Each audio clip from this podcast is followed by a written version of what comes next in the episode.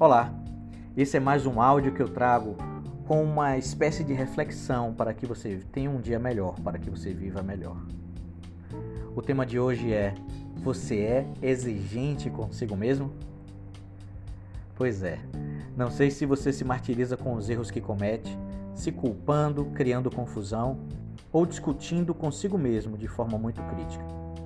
Normalmente isso acontece acompanhado por um diálogo interno dizendo talvez: idiota, ridículo, descuidado, você sempre fez isso, você não dá certo, tá tudo errado.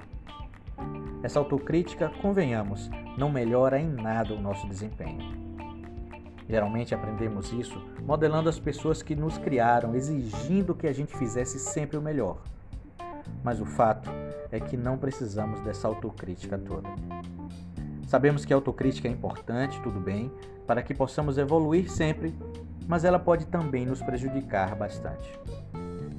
Uma outra questão é que a autocrítica funciona como uma espécie de auto-hipnose de maneira subliminar e silenciosa, causando ansiedade, desconforto, baixa autoestima. Então, calma. Admita que somos imperfeitos.